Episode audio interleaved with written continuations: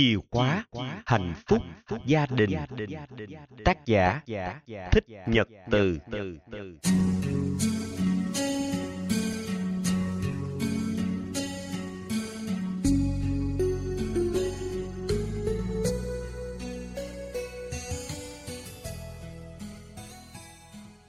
Lời giới thiệu. Trong tình trạng xã hội hiện nay Khi mà ai cũng than phiền là suy thoái về đạo đức. Một quyển sách viết về giáo dục gia đình là rất quý. Ngày trước, giáo dục chú tâm vào việc rèn luyện con người. Ngày nay, nhà trường lại chú tâm vào nhiệm vụ truyền đạt kiến thức. Do đó, gia đình là cơ sở tinh thần phải giữ vững để bảo vệ đạo đức cho con trẻ chống lại những ảnh hưởng xấu tràn lan từ bên ngoài. Mà muốn giáo dục con em, trước hết, cha mẹ phải tự giáo dục mình. Tìm đâu giáo dục ấy, nếu không phải là nơi những người hướng dẫn tinh thần mà mình tin cậy. Và nếu mình có đi chùa, tin phật, lời nói nào đáng tin cậy hơn lời nói của vị sư? Quyển sách này ghi lại những lời khuyên bảo của một vị sư dành cho người lớn, cho vợ chồng, cho cha mẹ. Đây là những câu hỏi và những câu trả lời, những tơ lòng và những gỡ rối. Trong phật giáo giáo dục gồm ba phương thức thân giáo, khẩu giáo, ý giáo. Thân giáo là đem chính bản thân mình, nhân cách của mình, phong thái của mình để làm gương cho người khác, cho mọi người. Đó là cách dạy không lời, hồn nhiên, không có cả chú tâm vào việc làm gương. Mình sống như thế nào thì cứ tự nhiên sống như thế ấy. Và nếu mình sống thiện, sống đẹp, sống đạo thì ảnh hưởng tốt tự nhiên lan tỏa xung quanh. Đây là lối dạy cao quý nhất mà các danh sư truyền đạt cho đệ tử, cho cả quần chúng. Kinh pháp cú dạy, trước hết, tự đặt mình vào những gì thích đáng, sau mới giáo hóa người người trí khỏi bị nhiễm.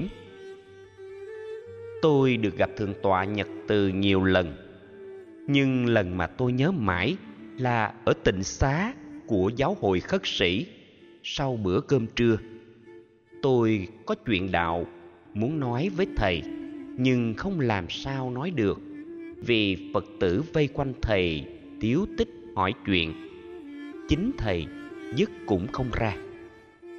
Tôi nghĩ không gì quý bằng được quần chúng thương mến tin cậy mà muốn được quần chúng tin cậy như vậy, hiển nhiên ảnh hưởng thân giáo của thầy phải lớn.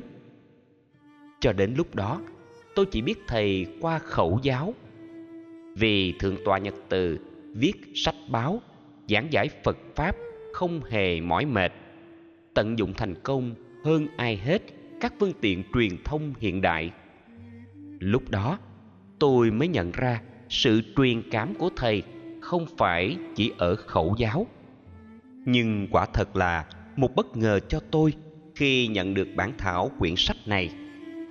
Ở đây, khẩu giáo của thầy không chỉ hạn chế trong việc giảng giải kinh kệ, mà còn chuyên sâu vào những chuyện tế toái của cuộc đời.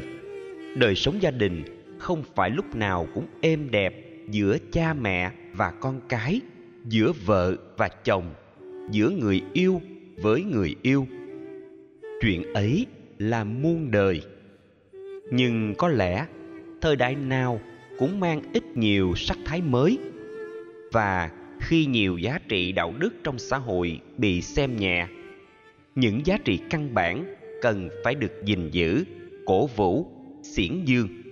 Công việc ấy thường tòa nhật từ không ngại đảm đương vì quần chúng đã tin cậy nơi thầy, để buộc thầy phải đóng vai trò cố vấn tâm lý dựa trên tinh thần phật giáo. Vì cố vấn mang lại nhiều lời giải, đơn giản nhưng thiết thực.